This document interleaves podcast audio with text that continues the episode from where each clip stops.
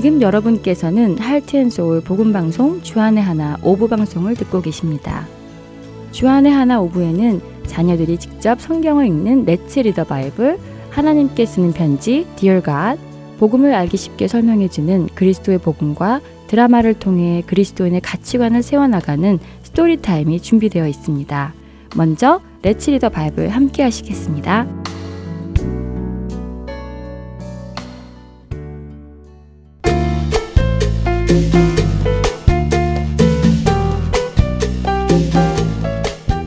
애청자 여러분 안녕하세요. Let's Read the Bible 진행의 박재필입니다. 예수님은 언제나 사랑이 넘치시는 분이십니다. 예수님을 찾아온 사람을 사랑으로 대하시며 친절하게 대하셨지요. 그런데 오늘 우리가 함께 읽을 마태복음 15장에서 예수님은 평소와는 다른 모습을 보여주십니다. 사랑이 넘치시는 예수님의 모습이 아니라 싸늘하고 차가운 모습인데요. 왜 그러셨을까요? 마태복음 15장 22절부터 28절에는 딸이 귀신 들려 고통받는 한 어머니의 이야기가 나옵니다. 그녀는 유대인이 아니라 가나안 사람이었습니다. 당시의 문화 속에서는 하나님께 택함을 받지 못한 이방인이었지요. 그런데 이방인인 이 여인이 예수님을 찾아왔습니다. 자신의 딸을 고쳐달라고 말이죠. 그녀는 예수님이 계신 곳에 와서 큰 소리로 예수님을 부르며 자신의 딸을 고쳐달라고 애원합니다. 하지만 이상하게도 예수님은 그녀의 그런 간절한 애원에 한 말씀도 대답하지 않으셨다고 23절은 말씀하십니다. 그러나 그녀는 계속해서 예수님을 부르며 예수님을 쫓아옵니다. 그러자 예수님의 제자들이 예수님께 시끄러운 이 여인에게 쫓아오지 말고 가라고 말씀하시라고 요구합니다.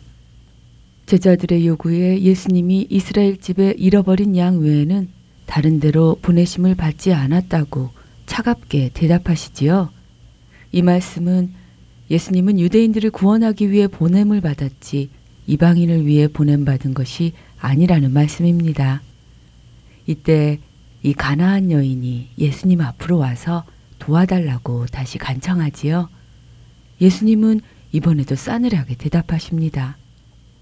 자녀의 떡을 취하여 개들에게 던짐이 마땅하지 않다고 말입니다. 정말 너무 예수님답지 않은 말씀 아닌가요?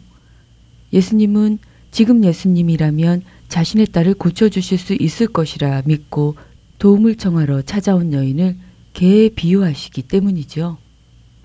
만일 여러분이 이런 대접을 받는다면 여러분은 어떤 반응을 보이셨을 것 같으신가요? 뭐? 나보고 개라고? 정말 너무하네 하며 기분이 나빠 돌아가지 않으셨을까요? 저 같으면 그랬을 것 같은데요. 그런데 이 여인은 그렇지 않았습니다. 27절에 이 여인은 이렇게 말합니다. 여자가 이르되 주여 올소이다마는 개들도 제 주인의 상에서 떨어지는 부스러기를 먹나이다 하니. 그렇습니다. 이 여인은 자신을 개에게 비유하신 예수님의 말씀에 자존심 상해하지 않고 순순히 자신이 개와 같은 존재임을 인정했습니다. 그러면서 말했습니다. 그 개도 주인이 돌보아 주시고 주인이 먹다 남은 음식을 먹고 살아간다고 말입니다. 그러니 남은 은혜라도 조금 나누어 주시면 그 은혜를 가지고도 자신에 따른 고침을 받을 것이라고 고백하는 것이지요. 그런 그녀의 고백에 예수님은 다시 본래의 사랑이 가득하신 모습으로 말씀하십니다. 여자여, 내 믿음이 크도다. 내 소원대로 되리라. 예수님은 그녀의 믿음을 보고 싶으셨고 그녀의 그런 믿음을 제자들에게 보여주고 싶으셨으며 오늘 그 이야기를 읽는 우리에게도 알려주고 싶으셨기에 예수님답지 않게 싸늘하게 그녀에게 대하신 것입니다. 이 여인의 믿음을 통해 우리도 알아야 할 것이 있습니다. 우리가 우리 스스로를 너무 높이 생각하면 그것이 우리를 교만하게 만들고 예수님의 은혜에서 멀어지게 한다는 것을 말입니다. 예수님은 마태복음 5장 3절에서 심령이 가난한 자는 복이 있나니 천국이 그들의 것이며 라고 하셨습니다. 가난하다는 것은 거지와 같은 상태를 이야기합니다. 남의 도움 없이는 살 수 없는, 남에게 구걸하여야만 살 수 있는 상태이지요. 그처럼 자신이 주님의 도움 없이는 살 수 없는 사람인 것을 깨닫는 사람에게 천국은 주어진다는 것입니다.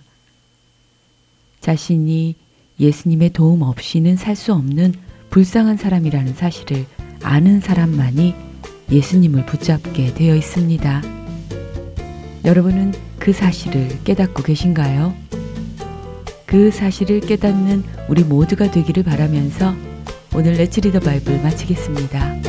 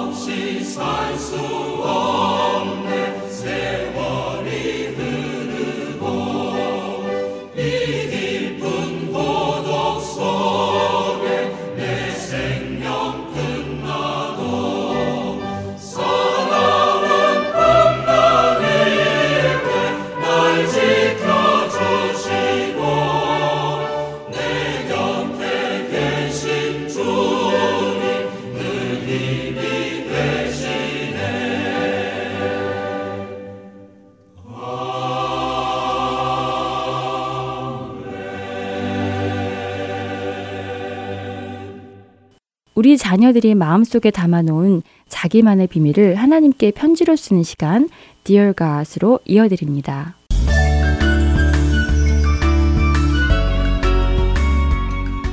사랑하는 하나님, 오늘 오후에 엄마와 아빠가 다투신 것 주님도 보셔서 아시지요. 아빠는 어떻게 그렇게 화를 내시며 엄마에게 고함을 치시는지 모르겠어요. 저는 가끔씩 아빠가 오늘처럼 큰 소리로 누구를 야단치실 때가 정말 무서워요. 늘 웃으시고 우리 가족을 사랑해주시는 아빠가 그렇게 변할 때는 전혀 다른 사람이 되신 것 같아서 그래요. 제가 너무 무섭고 속상해서 제 방에서 엎드려서 엄마와 아빠의 다툼이 어서 끝나게 해주시라고 기도드린 거 들으셨지요.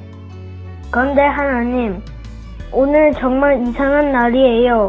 오늘 학교에서도 친구 존이 크리스하고 장난을 치다가 싸웠거든요. 그런데 집에서도 엄마와 아빠가 다투시는 것을 보니 말이에요. 어디를 가나 다투는 사람들만 보는 날이었네요.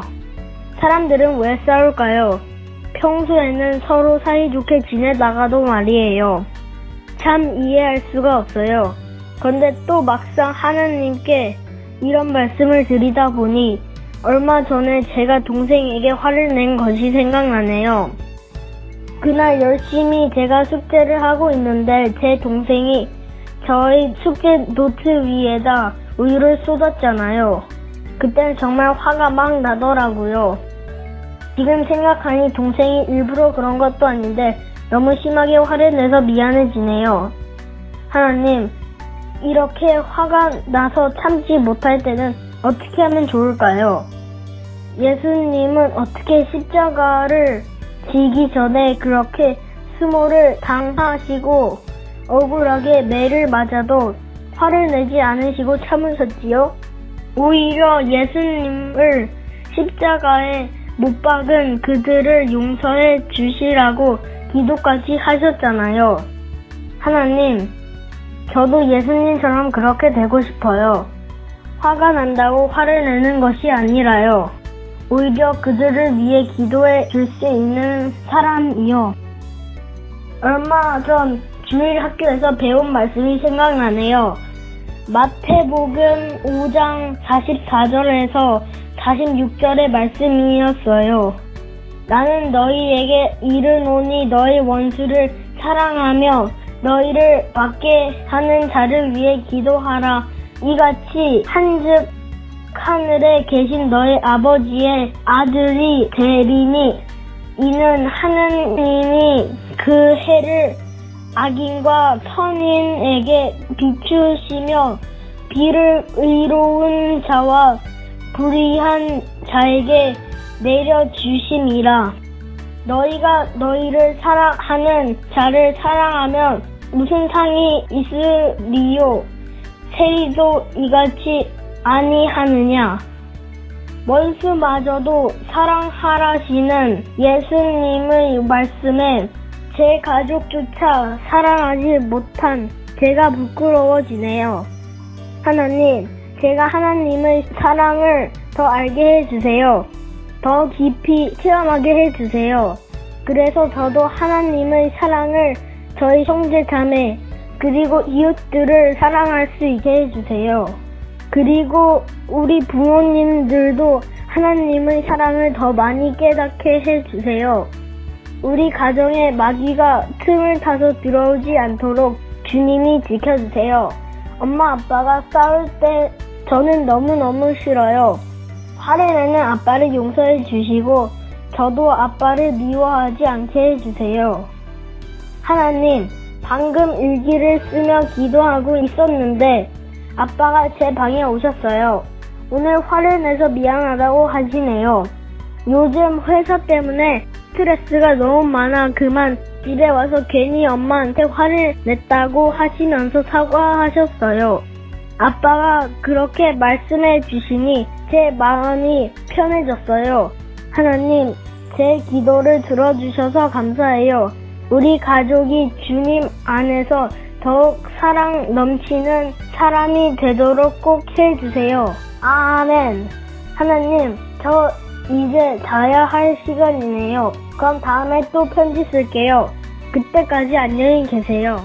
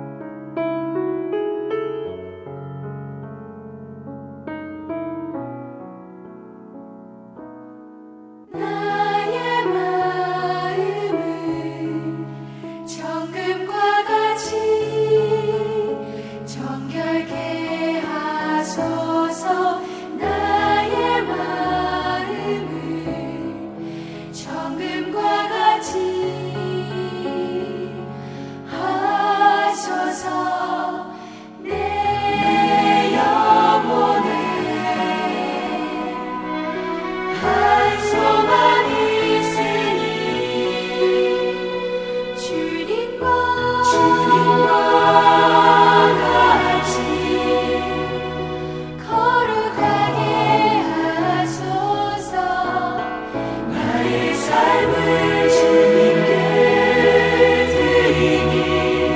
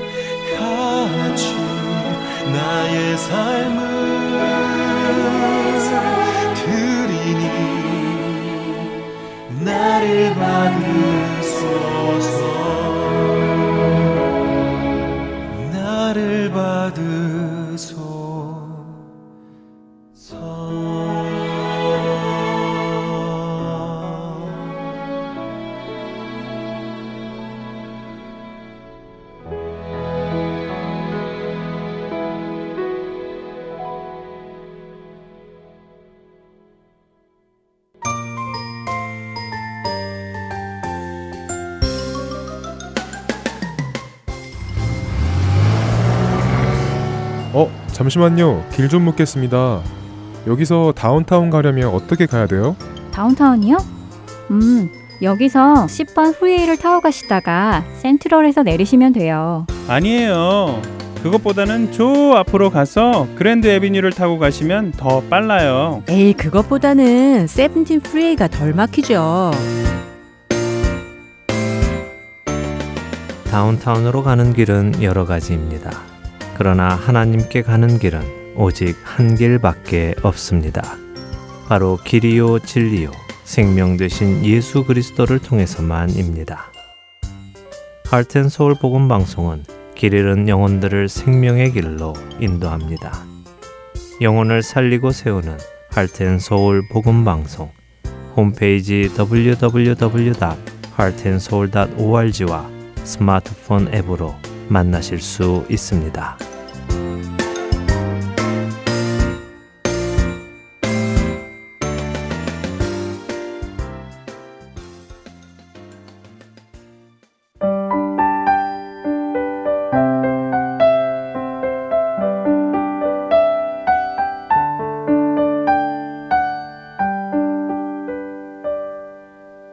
이어서 그리스도의 복음 시간입니다.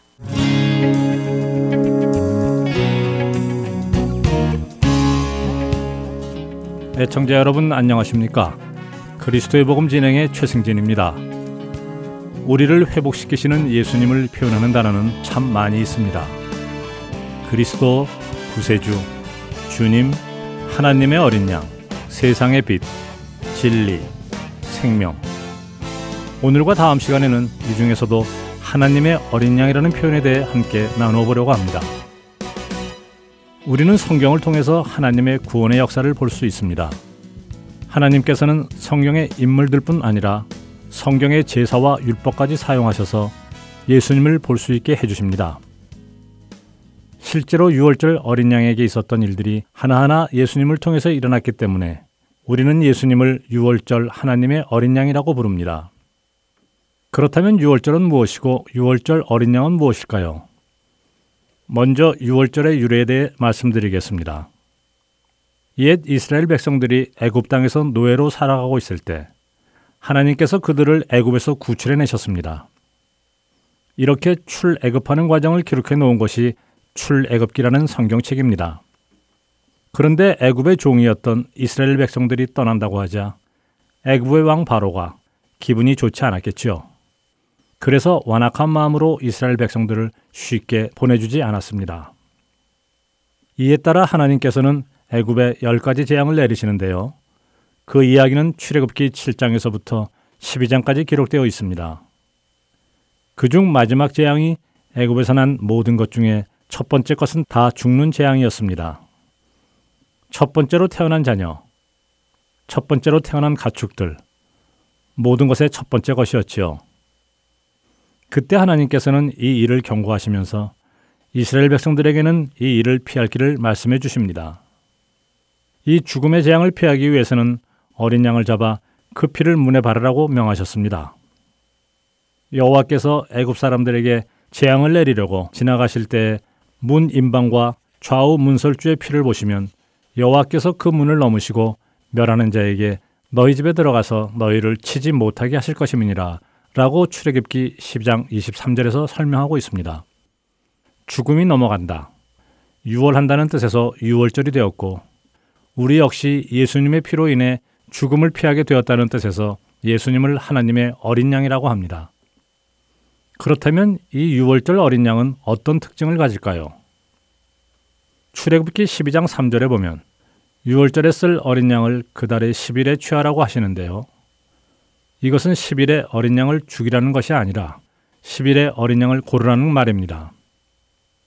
제사로 바쳐질 어린 양을 10일에 고르고 14일까지 간직합니다.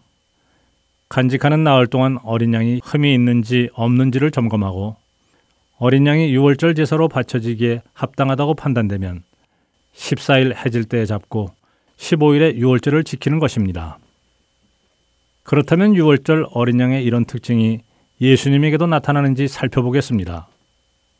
우리가 흔히 종려 주일이라고 말하는 예수님의 예루살렘 입성날은 니산월 10일이었습니다.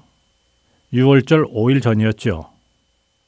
요한복음 12장 1절에 보면 유월절 엿새 전에 예수님께서 나사로의 집에 가시고 12절에는 그 다음날 예수님께서 예루살렘에 들어가셨다고 나옵니다. 먼저 요한복음 12장 1절 말씀을 읽어보겠습니다. 유월절 엿새 전에 예수께서 베다니에 이르시니 이곳은 예수께서 죽은 자 가운데 살리신 나사로가 있는 곳이라. 이번엔 12절 13절 말씀입니다.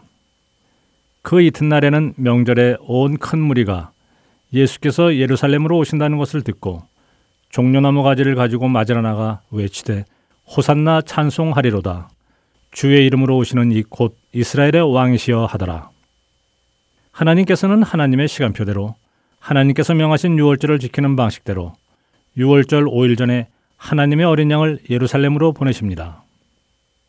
마태복음 21장과 22장에 보면 예루살렘으로 들어가신 예수님을 향해 대제사장과 서기관들, 백성들의 장로들, 바리새인들, 사두개인들, 그리고 헤롯 당원들까지 나타나서 돌아가면서 질문을 합니다.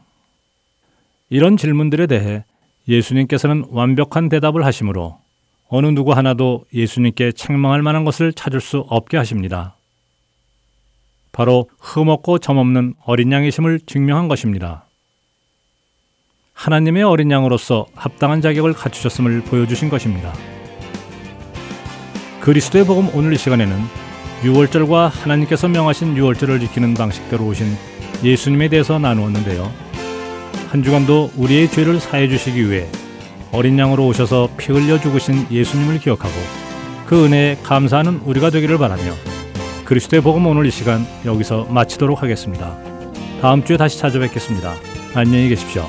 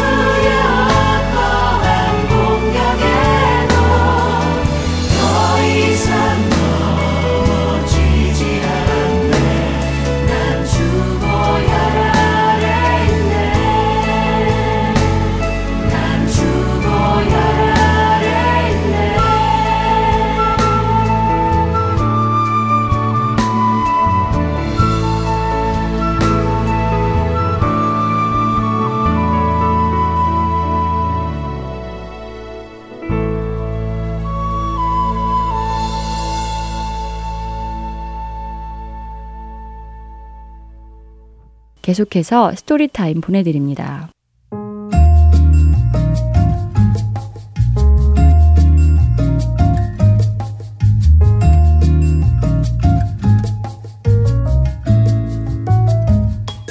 시청자 여러분 안녕하세요. 스토리타임 진행의 최소영입니다. 만약 여러분의 자녀가 친구를 통해 포르노 책자를 보게 되었다면 어떻게 해야 할까요? 만약이라고 했지만 그래도 별로 생각해보고 싶지 않은 이야기겠지요. 그러나 너무나 쉽게 다양한 영상 매체를 접할 수 있는 요즘 같은 시대에는 의도치 않아도 그러한 영상이나 사진을 접하게 되는 경우도 있을 것입니다. 오늘 스토리의 주인공 자슈아도 자신의 가방에 친구가 넣어둔 포르노를 발견하곤 크게 당황하는데요. 자녀들과 스토리를 들으신 후 하나님께서 우리를 어떤 존재로 만드셨는지, 또 음란한 영상이나 사진 등에 대한 호기심과 생각을 어떻게 해결해야 하는지 성경을 통해 함께 나누어 보시길 바랍니다. 먼저 오늘 스토리의 줄거리 들려드리겠습니다. 제목은 Wonderfully Made입니다. 오늘의 주인공 자슈아는 책 읽는 것을 무척 좋아하여 도서실에서 자주 책을 빌려 읽곤 했습니다. 그러던 어느 날 도서실에서 친구 아담을 우연히 만나게 되고 두 사람은 자신들이 좋아하는 책에 관하여 이야기를 나누었습니다. 아담은 역사책을 좋아한다고 말하는 자슈아에게 내일 자신이 좋아하는 책을 한 권 빌려줄 테니 읽어보라고 말하고는 집으로 돌아가지요. 그리고 다음 날 아담은 자슈아의 가방 안 책 사이에 자신이 가져온 얇은 책 한 권을 끼워 넣으며 확인해보라고 말합니다. 수업이 시작해서 미처 그 책이 어떤 책인지 확인하지 못한 자슈아는 집으로 돌아온 뒤에서야 아담이 넣어놓은 책을 발견하게 되고 책의 내용을 확인한 자슈아는 몹시 당황했습니다. 아담이 껴놓은 얇은 책의 정체는 바로 포르노였기 때문입니다. 자슈아는 친구가 왜 자신에게 이러한 책을 보여주려 한 것인지 의아해하며 이 책을 어떻게 해야 좋을지 아빠에게 묻습니다. 아빠는 일단 우리들의 책이 아니니 아담을 집으로 초대해 함께 대화를 나누어 보자고 제안하십니다. 잠시 뒤 집으로 놀러온 아담과 함께 아빠와 자슈아는 뒷마당으로 나가 새로 태어난 강아지와 하늘에 뜬 수많은 별들을 바라보며 대화를 하기 시작합니다. 아빠는 아이들에게 하나님께서 창조하신 것들에 대하여 알려주시기 시작하고 아이들은 하나님이 창조하신 것 중 가장 위대한 창조물은 인간인 것 같다고 말합니다. 아빠는 아이들의 대답에 사람의 몸을 이루고 있는 수많은 장기와 신체 부위들에 대해 설명해 주시지요. 예를 들어 척추가 무려 150여 개의 관절들이 모여 우리의 무게를 견딜 수 있게 해주고 심장은 하루에 4,000갤런의 피가 순환할 수 있도록 도와준다고 설명해 주십니다. 또한 우리의 눈과 손이 하는 여러 가지 일들을 알려주시며 하나님이 아니시면 우리의 몸을 누가 이렇게 정교하고 세심하게 창조할 수 있겠느냐고 말씀하시지요.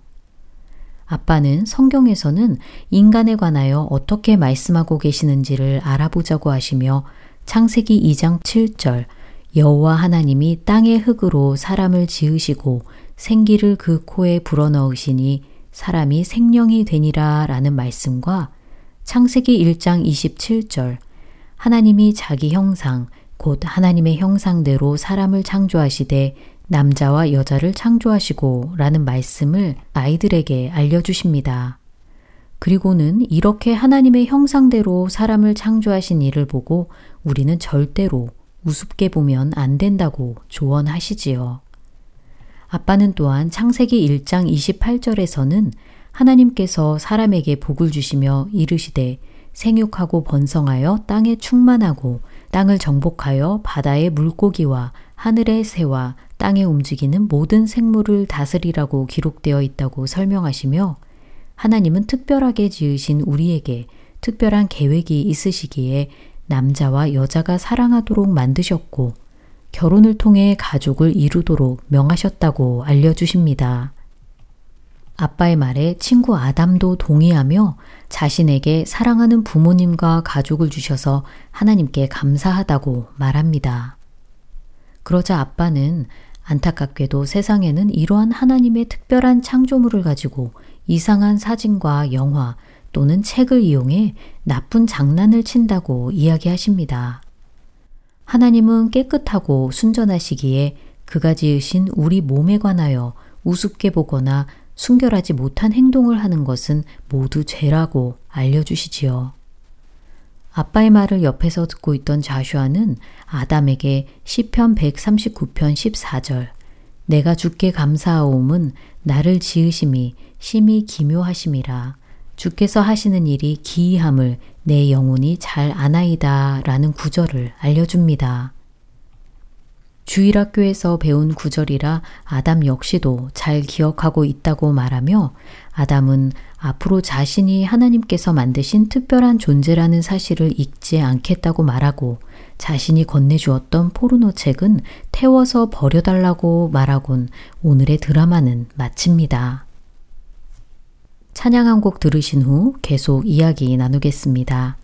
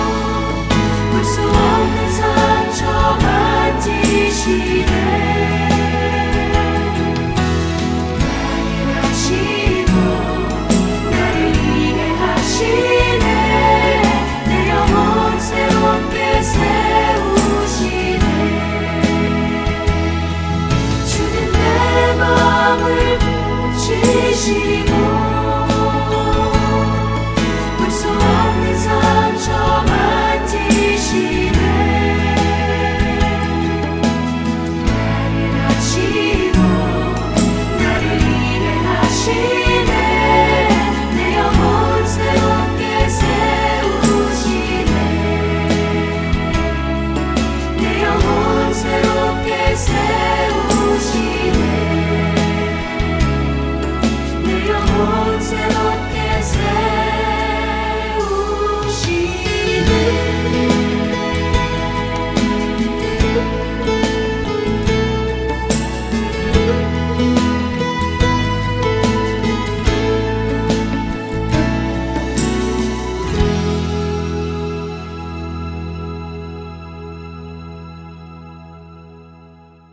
오늘 스토리의 제목처럼 우리는 놀랍고 멋지게 지음받은 존재입니다. 이 표현은 시편 139편 14절에 나오는데요. 시편 139편 4절을 현대인의 성경 버전으로 보면 내가 이처럼 놀랍고 신기하게 만들어졌으니 주를 찬양합니다. 주의 솜씨가 얼마나 훌륭한지 나는 잘 알고 있습니다. 라고 나옵니다. 우리는 모두 정교하고 세심하게 지음받았으며 하나님의 형상대로 창조된 특별한 존재라는 것이지요. 그렇기에 우리는 하나님의 거룩하심을 따라 살도록 지음받았습니다. 레위기 19장 2절에서 하나님께서는 너희는 거룩하라 이는 나 여호와 너희 하나님이 거룩함이니라 라고 말씀하셨지요. 또한 하나님의 뜻은 우리의 거룩함이라고 말씀하십니다. 데살로니가전서 4장 3절부터 5절 말씀입니다. 하나님의 뜻은 이것이니 너희의 거룩함이라 곧 음란을 버리고 각각 거룩함과 존귀함으로 자기의 아내 대할 줄을 알고 하나님을 모르는 이방인과 같이 세욕을 따르지 말고 하나님의 거룩하심을 따라 사는 자는 음란을 버려야 한다고 하십니다. 그렇다면 음란을 어떻게 버릴 수 있을까요? 음란한 행위뿐 아니라 포르노와 같은 영상이나 사진에 대한 호기심과 생각을 어떻게 해야 버릴 수 있을까요? 선정적인 포스터나 사진, 영상 등이 도처에 널려 있고 손쉽게 찾아볼 수 있는데 말입니다. 우리 자녀들이 자라면서 이렇게 강력한 사탄의 유혹을 뿌리치기가 쉽지만은 않을 텐데요. 이에 대해 성경은 성령을 따라 행하라고 말씀하십니다. 갈라디아서 5장 16절부터 18절입니다. 내가 이르노니 너희는 성령을 따라 행하라. 그리하면 육체의 욕심을 이루지 아니하리라. 육체의 소욕은 성령을 거스르고 성령은 육체를 거스르나니 이 둘이 서로 대적하므로 너희가 원하는 것을 하지 못하게 하려 함이니라. 너희가 만일 성령에 인도하시는 바가 되면 율법 아래에 있지 아니하리라. 음란을 버리기 위해 그러한 생각을 억누르고 참는 데 집중하기보다 적극적으로 성령을 따라 행하라는 것이지요. 성령에 인도하시는 대로 살면 더 이상 육체의 소욕을 추구하지 않게 되고 육체의 소욕에 대한 즐거움도 없어진다는 것입니다. 여러분 모두 이러한 경험들이 있으실 텐데요. 말씀을 읽고 기도하며 하나님을 열망하고 영적인 것에 관심을 갖게 될수록 자연스럽게 그 전에 즐기던 육체의 소욕에 대해 더 이상 관심이 없어지게 되는 것 말이지요. 우리의 자녀들도 어릴 때부터 이러한 경험을 할 수 있도록 도와주시기 바랍니다. 자녀들에게 우리는 하나님의 거룩하심을 따라 살도록 지음받은 특별한 존재임을 가르쳐 주세요. 그렇기에 거룩함을 훼손하는 음란과 음행은 버려야 하며 이것은 우리의 힘이 아니라 성령을 따라 행할 때에 가능한 것이라고 알려주시기 바랍니다. 사탄의 유혹은 강력하지만 그리스도의 능력은 죄와 죽음을 이기는 더 강력한 것임을 우리 자녀들이 기억하길 원합니다. 성령을 따라 행하며 승리하는 우리와 우리의 자녀들 되기를 소망하며 스토리타임 마칩니다. 안녕히 계세요.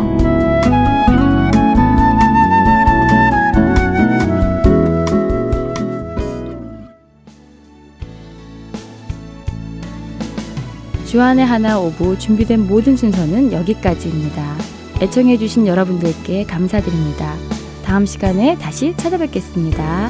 안녕히 계세요.